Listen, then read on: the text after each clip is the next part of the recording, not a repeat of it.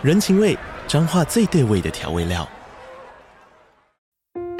人，你在这端，我在那端，各自忙碌又相互牵挂。情，街角的吵杂声传递温暖与思念。味，是从每一个转角飘出的乡愁。这里是彰化县政府 Podcast 节目《彰化早咖》，我是主持人内克。从彰化大小事各具特色到旅游攻略，透过轻松有趣的访谈，带着大家走进最在地的早咖。准备好了吗？彰化的故事，我们说给你听。以上为彰化县政府广告。Hello，大家好，欢迎收听这中话，那我是小董，陪你聊聊设计师跟装修分享我实务经验，聊我的观点。嗨，大家好啊！这个礼拜还是非常忙哦，所以今天算是提早录音哦。今天时间是十一号，礼拜四晚上哦。我现在刚好有空档哦。今天哦，来往回聊一下，我们旧屋翻新的开场哦。那当然了哈，就是并不是每个人都会找设计师，并不是每个人都会找统包哦。即便我们如此建议哦，但但是。有一些朋友哦，他们可能觉得自己统筹能力不错，那对这个行业可能有点了解，所以他们可能会想要自己找师傅哦。虽然我们都是强烈建议啦，毕竟有的时候花钱了事呢，你把你这个时间拿去担心其他的事情，担心小孩有没有吃饭，担心你家的狗、你家的猫有没有吃饭、有没有大便，然后或者是啊担心一下我今天要吃什么、今天要穿什么，我觉得会比你去担心这个暗场哪边。呃，有哪些小细节没有做好，或是工作要怎么衔接更来得好？当然，那是我个人观念。有很多朋友呢，还是蛮享受这种，哎，自己发包，一步一步，呃，把自己的房子翻修成自己想要的样子的这整个过程哦。包含我自己哦，其实只是因为刚好我从事这个行业哦，所以哦，我自己每个暗场啊，哦，从画图到业主讨论到整个做完哦，其实到整个完成的时候呢，都觉得哎，非常的有快感哦，真的是快感哦，真的是一种成就感哦。好了，那我们讲回来了哈，就是在没有设计师或统包的情况下，如果你是自己发包找师傅，或者是说，哎，你的统包并没有真的是把你的整个工作都统筹起来的哈，他可能是哎只包其中几包的。那这个时候，我们在做一些工作哦，在做一些工作的这个衔接啊，或者是哪些，因为有一些工作重点，我们有哪里要注意哦，然后。啊、今天哦，可能不会全部讲到，我是有稍微做一下笔记，然后打一下重点哦。不过毕竟我都只打重点而已哦，因为我录音就是想要攻杀就攻杀哦，真的就是想到什么就讲什么啦，以我个人的经验来来跟大家做分享嘛。如果说没讲到，但是很重要，然后我事后有想到的，我会用补充的哦。啊，如果说没讲到的话，那那可能就不是这么重要，或者是诶，可能这整个。生态环境大概百分之九十五以上的人都会这么做了，就是这些师傅来，他就自动会问你的，哦，或者是说，哎，我真的没讲到的，哦，那也也不是说百分之九十五或者是更多的师傅，他们本来就会自动做，那就代表那件事情其实也没有很重要啊。如果说没讲到又不重要，你又想知道的，哦，那就自己来问我，或者是上 Apple Podcast 上面留言啊，我会回复你哦。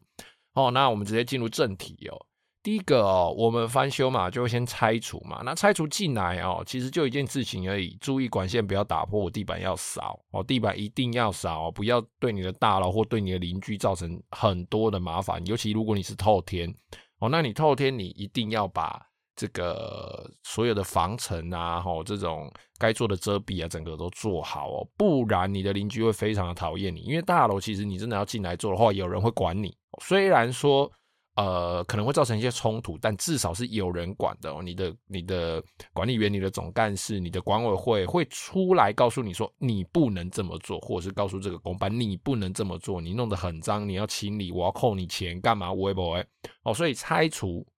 除了注意管线不要打破之外，哦，就是地板跟这整个啊环境一定要维持，然后注意施工的时间哦，每个大楼的施工时间不一样哦。再来哦，在打厕所的时候，排水管里面的沙土注意不要跑进去。那个排水口，请麻烦先拿呃整张大的塑胶袋或手套或之类的，反正就你塞进去之后，你是可以拿起来的。你那个孔只要有塞住，基本上沙土都不会跑进去了。哦，那该打到底就打到底哦。那这个底层，拍谁？哦，这个底层可能是红砖、整啊哈，或者是说 RC 哈，就是这个混凝土。或者是轻隔间的底哦，但轻隔间的底它不会整个真的打到底啦，它会只把瓷砖的皮打起来。不过那轻隔间薄薄的，有可能会打破。总之哦，该打到底就打到底，该只打瓷砖就打瓷砖了。这个你一定要跟你的拆除的工班问好、问清楚、讲好、讲清楚，价钱是不一样的，做的方式也是不一样的。然后拆除跟水电哈，我们会一个一个工班做衔接的部分会，会会会这样子讲啊。好啦，拆除跟水电，有的时候拆除会顺便把水电要换的一些管线的零件啊，或者是要做的这个管线的位置会先打出来。有的时候是水电自己打，哦，那看你自己要师傅怎么配合，或者是师傅跟师傅之间他们怎么配合，哦，一定要先说好，哦，不要水电觉得那是拆除会打，啊，拆除觉得那是水电要自己打。结果等拆除退场之后，水电进来说啊靠，要你公开拢无怕啊，哦，然后在那边 keep 不，然后又要跟你追加又要干嘛的，你就会很麻烦哦。再来哦，水电的配管一定比泥作还要早进场，好，拆除完一定是换水电，不管你是要配临时电、配正式用的电，有的翻修很久需要配临时电、临时水啊。那如果说只是一般大楼的简单翻修的话呢，哈，水电的配管一定进来的比泥作还要早。好，那水电不会只进来这一次，它可能进场会拆成每就是大的啦，好大的进场的点可能会拆成两次、三次甚至更多。那管线的位置啦、排水口啦，好，那这些管件的零管线的零件，然后包含冷热水啦、然后电管啦、布雷嘎啦等等哦，这些更换等等哦，它因为要进来两三次嘛，配好你的管线之后，尤其是水管，好，强烈建议要试水，好，强烈建议要试水。因为水电比泥做还要早进来，它配完管线之后，如果没有试水，泥做进来就把你的管线埋掉了。哦，如果泥做进场之后把你管线埋起来之后，你才发现你在漏水，你就会被考不巴塞哦，你就会非常非常非常的麻烦，就要再请第一个进来的那个拆除再回来哈，麻烦帮我打开一下，或或水电自己打，不管，反正就要把漏水的地方找出来，然后再重新修补完，然后再再泥做再把它埋回去，然后才能够继续后面的施工。来来回回你会花非常多的成本跟时间哦。再来哦，泥作跟防水哦，泥作有的时候会跟防水尬在一起，就这个泥作师傅他自己就会做防水了。但是这个呃有很多可以讨论的地方，不管是防水材料或是施工方式，我个人是比较支持这个这两个东西最好是可以拆开哦，最好是可以拆开。泥作师傅就做泥作，然后。诶、这个防水就做防水，因为我们做完防水之后，其实会会试水。哦，不管你今天是泥做师傅帮你做防水，或者是防水厂商帮你做防水，然后这个先不管，反正你做完一定要试水，好，一定要试水。好，泥做会先打底完，好，把你的这个打的破破烂烂的这个，比如说厕所好了，防水大部分大部分都做厕所了，哈，把你这个破破烂的厕所先打底，所谓的打底就是抹上一层水泥砂浆嘛，哦，把它抹平，好，抹到一个基本的平度。然后就做防水哦啊，不管谁做，做完一定要试水啦，哦，确定不会渗漏了，我们再来贴瓷砖，一定要这么做哦。你如果没有这么做的话，哎，一定会发生很可怕的事情。然后等你瓷砖都贴好之后，再洗澡，发现水会漏到楼下，发现水会漏到你的外墙，发现水会漏到你的呃房间，漏到你的走廊，那那个时候你就会很麻烦哦，一样还要再请拆除回来，把该打的打掉，或者是用防水一些。特殊的额外的材料再去做修补，但是修补不一定会好。它的成功几率啊，可能是六十趴、七十趴、八十趴哦，反正不是一百趴，你会非常的麻烦。再来哦，你做打底之前哦，这个水电哦，它一定要把比如说排水管哦，比如说墙壁上的这些水龙头配管配好，排水管一定要记得插管哦，包含马桶的粪管哦，一定要把它插高哦，插高就是再套一根管子进去啦，一定要插的比较高一点。不然有可能你就单纯照这个旧的这个管线的高度，我有可能你整个地板的泥做的这个高度，我重新抓完这个高度之后呢，诶，你的土是会埋过你的管子的哦，哦，你那个管子是没办法用的哦，哦，所以一定水电记得要插管线插好，再让泥做进来做。哦，好，那现在水电插好了，然后泥做打完底了，防水好了之后。好，再来泥做的地板的高度，你就要注意了。泥做地板的高度是要配合水电配的管线。我说的管线并不是插高的那一些哦，插高的那些也算是啊，但是并主要不是配合那一些，主要是配合如果你有重新配管哦，你有配冷水啦或热水，然后这种跑来跑去的管线，或者是你的啊这个这个厕所哈，你有新增一些插座，刚好有跑地板的哦，这个时候。你的高度就要再加上那些管线哦，因为厕所的高度之前有说过需要抓泄水坡度嘛，相对呢，它的这个限制就会比较多一点。那如果这个时候你是大楼，然后你要做无障碍，哦，所谓的无障碍就是地板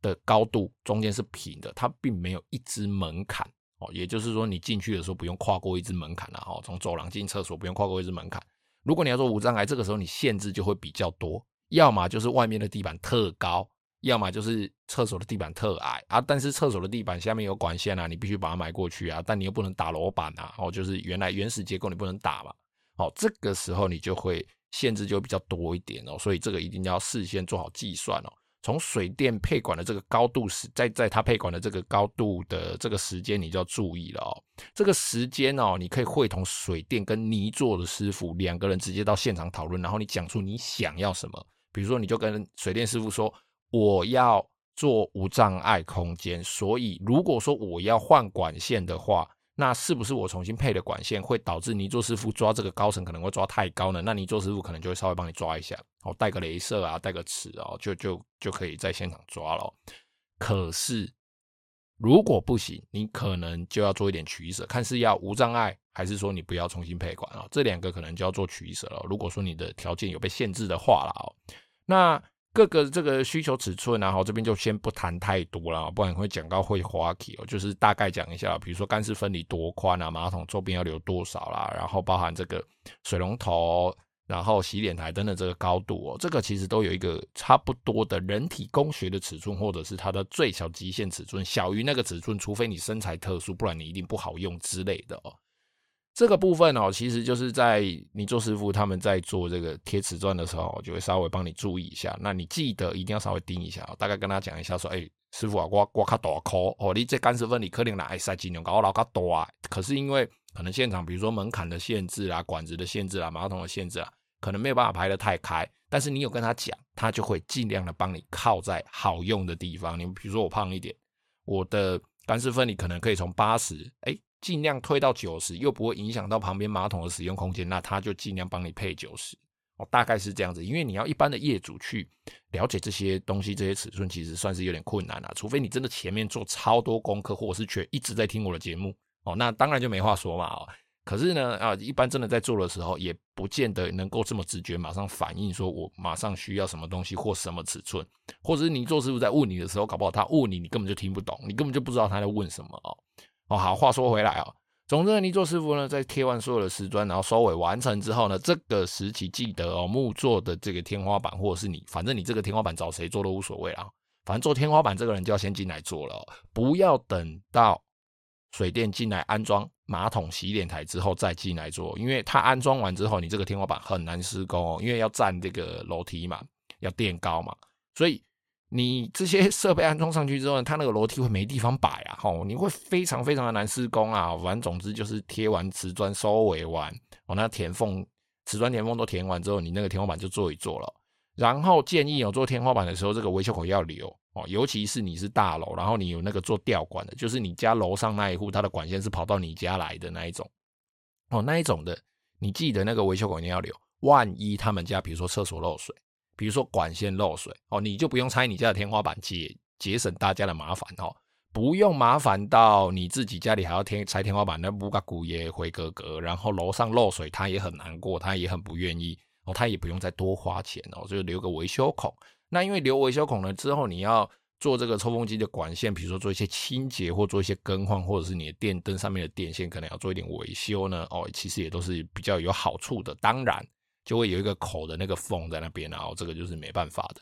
哦。然后抽风机跟这个或者是这个暖风机这个开口，如果说不知道的话，可以跟你的厂商要说明书。比如说你今天是买 TOTO，你今天是买 Panasonic，或者是你是买阿拉斯加，不管哦，你就是跟他要我这个机型的说明书，上面会有开孔尺寸，这个尺寸就给做天花板的人哦，他就会先帮你留。那注意位置要留在哪里哦？比如说留在。干湿分离的中间留在干区或留在湿区哦，这个每个机制呢，大家就去做一下功课，或者是回听一下我之前的节目都有提到。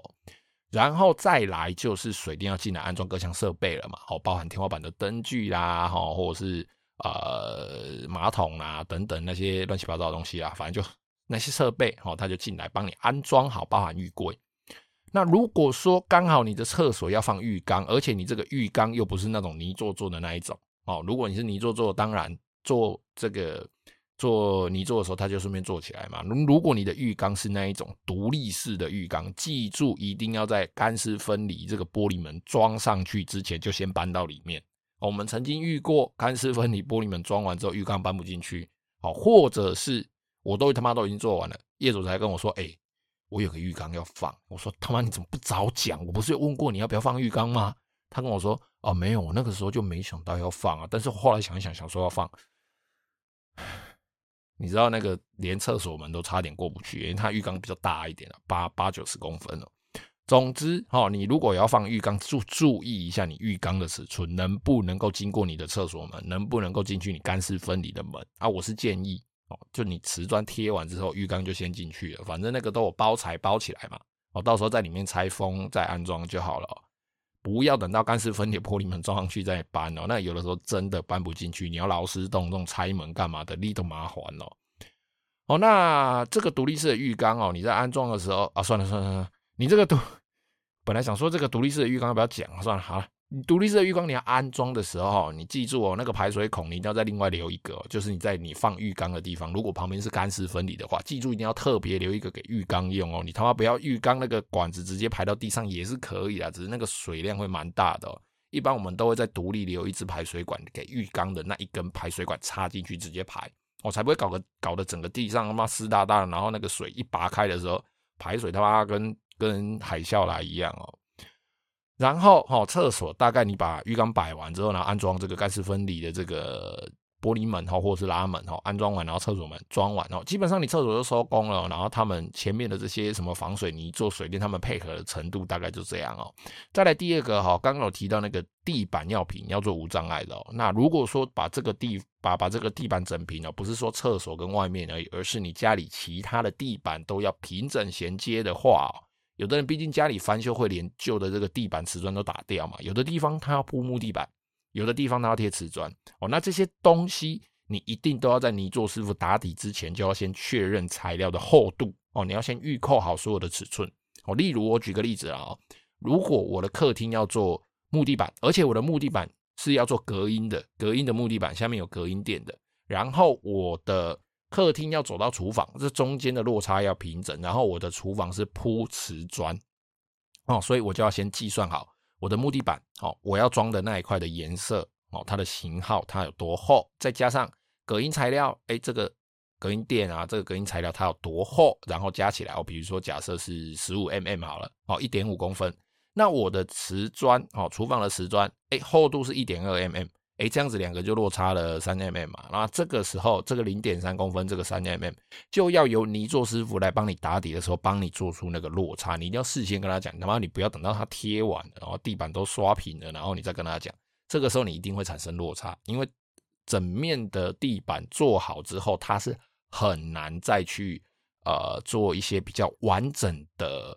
修改的哦，一要么就打。要么就是你敲，然后敲出那个不很不平整的面，然后硬收这样子哦。但是那个地板其实你真的蹲下去看或去摸，一定都会摸得出有那种凹凸的落差哦。家里都要翻修了，不要再做这种乱七八糟的事情哦。总之就是你要先算好所有的厚度，然后让这个你做师傅或是做你地板的人去帮你留那个落差哦。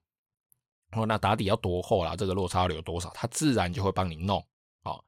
再来哦。如果说你家里的水电管线要重配哦，一样啦，刚刚有提过可以拆除的师傅打哦，但是水电师傅呢要先确认好位置跟走向，那也有水电师傅自己打啦，但是我个人觉得不划算哦，水电师傅就好好的配管，拆除师傅他们在打比较经验嘛哦，那个破碎机那个拉盖那个啊，他们在压比较有水平哦，所以他们在。打的时候就是技巧也比较好啦，我我个人这么觉得啦。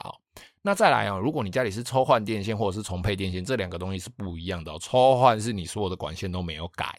哦，它只是把你旧的线抽掉，再穿上新的线，就这样哦。然后电盘里面的可能这个乌龙式断路器帮你换一换，就这样，这叫抽换。那重配是除了抽换之外。还要配出新的哦，可能改管线就会有改哦，可能会新增，可能会怎么样怎么样的，反正就是会跟原来的不一样。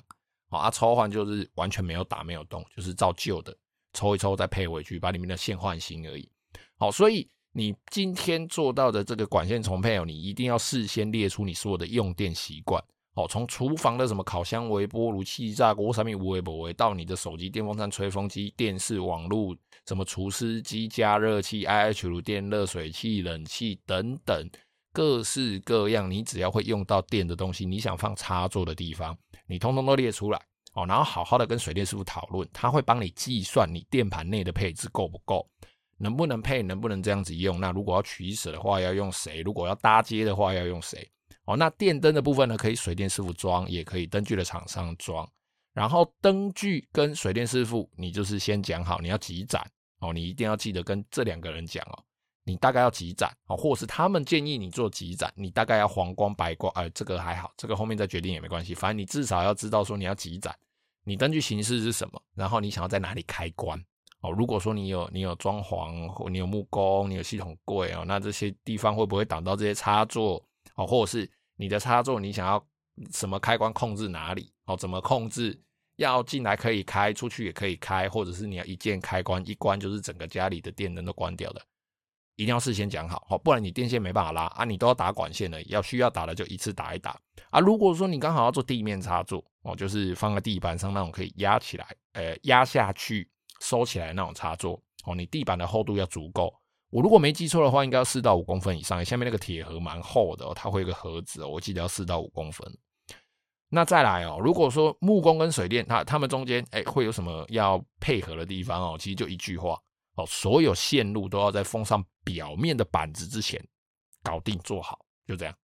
就真的就是这样。不管你今天是。啊、这个灯具的线路，或者是你控制的线路，甚至是插座线路，反正你所有的线路就是要在你表面的这个板子封上去之前弄好搞定，做记号，然后一定要拉得够长，然后大概的位置要放对，最好是贴上胶带，比如说这个是一号插座，二号插座，这个是控制啊、客厅的双切、客厅的主灯、客厅的坎灯、客厅的什么气氛灯哦，这个胶带都贴一贴，然后检查过哦，最好临时开关装上去。检查一下，还确认没问题的，这个木工他妈再把板子封起来。不然，如果你木工进场，然后那个天花板那个板他妈封上去，然后你才发现线配错了，你就头大了，一样就拆。哦，虽然说木工师傅的木工板子是木工师傅自己拆自己补，但是你还是很麻烦。哦，再来哦，木工进场哦，哦，这就就是刚刚讲过了哈，木工进场这个钉天花板之前，这个灯具线路要弄好。如果你是砍灯哦，如果你是砍灯的话。建议直接配到这个灯具的开口位置。我自己是这样子啦，我这边有十盏砍灯，我进来配线的时候，他妈我十盏砍灯就是一次配好了。好，或者是说，至少你从这个电线，就是有电的这一组线哦，你就是开口配一条出来，配一组线出来哦，然后你之后这灯具孔挖完之后，你再穿线。但是我觉得比较难做，因为砍灯哦可能会有大小的问题。今天如果是九公分、十二公分、十五公分、十五公分的这个砍灯哦，线其实蛮好穿的，大人的手都伸得进去。可是如果你是那种五公分、七公分的砍灯，甚至有那种三公分超小的造型砍灯，妈逼那线怎么穿？对不对？你那手手指头根本就就连抠都很难进，就是抠进去那个洞哦。所以你的这个穿线的部分，我都会建议在封板之前就把线穿好哦。那砍灯哦，因为你说那个洞太小不好穿线哦。如果你的天花板高度不够的话，也不好穿线哦。有的楼高比较高的啊，不，楼高比较低的这种房子哦，然后它在钉天花板的时候，当然就会钉的比较中间空间留的比较少嘛。为了提升天花板的高度，上面空间越少，你在穿那个线的时候也越不好穿哦。因为天花板里面会有骨架，啊那骨架容易卡住这个线哦，会很浪费时间哦。那记得，如果你要装吸顶灯或是吊扇，尤其是那种水晶吊灯之类的，当然现在可能比较少人装了，比较少，但还是有。记得那个地方，如果要钉天花板，一定要请木工师傅补墙哦，一定要补墙，因为那些东西都有一定的重量，就算它不会掉下来，它这样长期吊在那边哦，那个天花板都会变形哦。然后线呢，记得哦，水电拉完那个线之后，记得请木工师傅。封完板子之后，立刻挖一个小孔，就把这个吸顶灯或吊扇的线抽出来。不然那个孔，因为挖的很小嘛，要挖的刚好这个吸顶灯或吊扇上面那个小小圆圆的要刚好盖得过，所以那个地方你会很难去找线哦。所以他马上封完板子，立刻 right now 就在那边，下一秒他就是直接拿。工具直接挖一个洞，直接把那个线抽出来，因为那个时候他刚好就知道那个地方在哪里哦。不要他妈封完之后，过了一个下午，过了两天之后，他妈再去找那个洞哦，那很麻烦了哦。再来哦，灯具的位置最好事先跟木工师傅做确认哦，哦，或者是做你天花板的师傅，因为有的有的会做轻隔间天花板啊。一定要先跟做天花板的师傅先确认好，不然你的灯具排的位置如果去刚好卡到脚材，或者是说你是做这个轻隔间天花板卡到它的那个金属的固定架哦，那就不好玩哦。金属的固定架很难改哦，几乎没办法改哦。然后脚材还可以稍微改一下，如果你是，但如果你是卡到重的纵向的最长的那一只，那那一只可能也就不太好改，也不建议改了，那会影响天花板强度哦。然后呢，插座的位置跟网路线的位置，如果说你那个地方有要做造型壁板的话，记得后面的空间也要留足够。然后就是老话一句，刚刚讲过的，所有的线哦，水电所有的线路，一定要在木工师傅封表面的板子，不管是天花板，不管是不管是壁板，不管是柜子的板子，一定是封表面的板子之前，就把所有的线就定位弄好哦，不然封完发现有错，你会非常的麻烦。再来啊，油漆很辛苦哦，油漆很辛苦，油漆要补木工的木板的缝哦。那所有工人撞到的这些奇奇怪怪的缝，他也要补。搬家具划伤墙壁、划伤木作的，他也要补。那油漆的颜色呢，其实也有分好过色跟不好过色。什么是好过色、不好过色？比如说我们一样都是使用得利乳胶漆好了哦，那得利乳胶漆里面会有特定一些色号，因为它的色素、因为它的色料、它的那个底材的问题哦，就是他们配方的问题啊。这个东西可能你用刷的，妈刷五次你还会看得到底色哦，看得到原来你墙壁，比如说是白色，你可能还会看到白色。有的妈刷两次就过了哦，所以这个颜色其实有分好不好过色。如果说你弄完这个，哎，帮哎选完这个颜色，然后油漆师傅在那边跟你说，哦，这个颜色不太好做，那很很有很大的机会就是这个颜色其实它不太好过色，或者是说啊，他在做的过程啊，它那个瑕疵容易比较明显哦。那当然了，油漆用喷漆的一定比较好过色，但是喷因为漆会飞乱飞哦，所以你家里所有的东西基本上都是要遮起来，但是遮蔽很麻烦，而且如果你这一面墙壁用喷的，你事后的修补如果用刷的、用点的，或或甚至只是拿一支小喷枪局部的喷哦，它还是都会留下痕迹。用喷的颜色一定最平最好看，但是它事后很难很难修补哦，严重的话可能你整面墙都要重喷哦，所以。呃，用喷的挑地方用啊，哦，如果你业主想要自己发包的话，注意一下哦，注意一下，那种太容易撞上的墙面就注意一下，看是不是要用喷的，你自己考虑一下。那如果说你今天是用油漆刷刷，或者是用这个滚轮下去滚的滚涂的哦，一定会有痕迹，只是这个痕迹，有的人觉得漂亮，有人觉得没问题，有的人觉得很丑哦，不一定，看大家的习惯，看这个木工师傅他的修咯。如果说你预算充足的话，油漆这个东西你一定可以吹毛求疵，但是前提是预算充足四个字哦。如果说你只是想花行情价，然后每天在那边问说，哦，阿里这那寡贼，你这那寡贼，我刚好点下贵呢，哦，拜托，那就放过自己，也放过油漆师傅。行情价就是你只能够买到普罗大众正常能够买到的正常的施工品质，这个施工品质不好也不坏哦，你可能占个三公尺五公尺，你看不出来的瑕疵，拜托就不要吹毛求疵了。哦，如果说你这个诶墙壁的底真的很差，那你就是整个重新透批哦，不要说只是单纯把颜色漆过去哦。之前的节目也讲过了，油漆其实并不是只是单纯用这个油漆的颜色直接这样盖过去，墙壁就会平了哦。没有，要补土，要打磨哦，种种各式各样的事前整理，非常非常的麻烦哦。然后他做完你家油漆之后呢，这个油漆师傅呢，应该要在你整个案场都完工，包含家具都进完了，甚至家里都已经清洁完毕之后，他要再进场做修补。修补什么呢？修补第一个，水电师傅安装插座，有的时候那个孔的大小并不是平整的哦，它可能会上面漏一个洞，下面漏一个洞，那是水泥的那个，有的时候在敲的时候，它有的时候会一一并崩裂嘛。哦，这个就是要油漆师傅来帮你补哦，补完之后帮你上墙壁一样的颜色哦。补水电师傅安装插座的孔，再来补安装电灯的时候旁边摸脏的这个位置，同类一点格格古耶。安装电灯的时候手一定不会干净，多多少少会有灰尘哦。然后又在那边擦，又在那边压啦，压这个电灯，把它压进去干嘛的？天花板一定会摸得脏兮兮的，所以这个时候也是油漆师傅来补。哦，再来就是补冷气师傅，如果你家是壁挂式冷气啊，也不管吊顶式冷气也是，因为吊顶式冷气有维修孔，手要摸。补他们装冷气哦，摸到所有脏脏的地方，他全部都要帮你修补。还有补他自己可能哪里没做好，哎，这家老皮呀，包头包包喝哦，他自己要进来修补，补所有的工班造成的麻烦哦，包含刚讲过了，你搬家电、搬家具不小心撞到、不小心划到，哦，或者是业主自己不小心 K 到的，哦，他都要一次进来帮你做修补，所以油漆师傅很辛苦，不要一直熬他。再来哦，第六个，所有的工班都会制造垃圾，哦，大家都会制造垃圾，哦啊，记得每个工班、每个厂商制造的垃圾，请他们自己带走。但是他带走的这个东西，他可能会开你一条废弃物处理，哦，就是垃圾施工垃圾处理，可能。价值从数百，应该没有人会开数百元，可能从数千元到万把块不等。因为数百元的垃圾，我不收你钱，我帮你处理都没关系，我自然有办法把它处理掉。但是，一旦你的废弃物超大量，哦，比较大量，那可能会到万把块，哦，甚至更多哦。尤其是这个木工，尤其是这个呃系统柜还不会木工啦，哦，油漆啦，哦，他们蛮容易产生很多废弃物的。有的业主会说啊，你给我开这一笔废弃物处理，我觉得不合理啊。你本来你产生的垃圾，你就是要带走啊。诶，不对哦，哦，这个想法是不对的哦。第一个，你业主花了钱，你是买下这个材料，所以这个材料其实都属于你的，属于业主的哦。比如说包含油漆的桶子，因为你不可能拿着塑胶袋去油漆行跟他说，诶，麻烦起来，我要买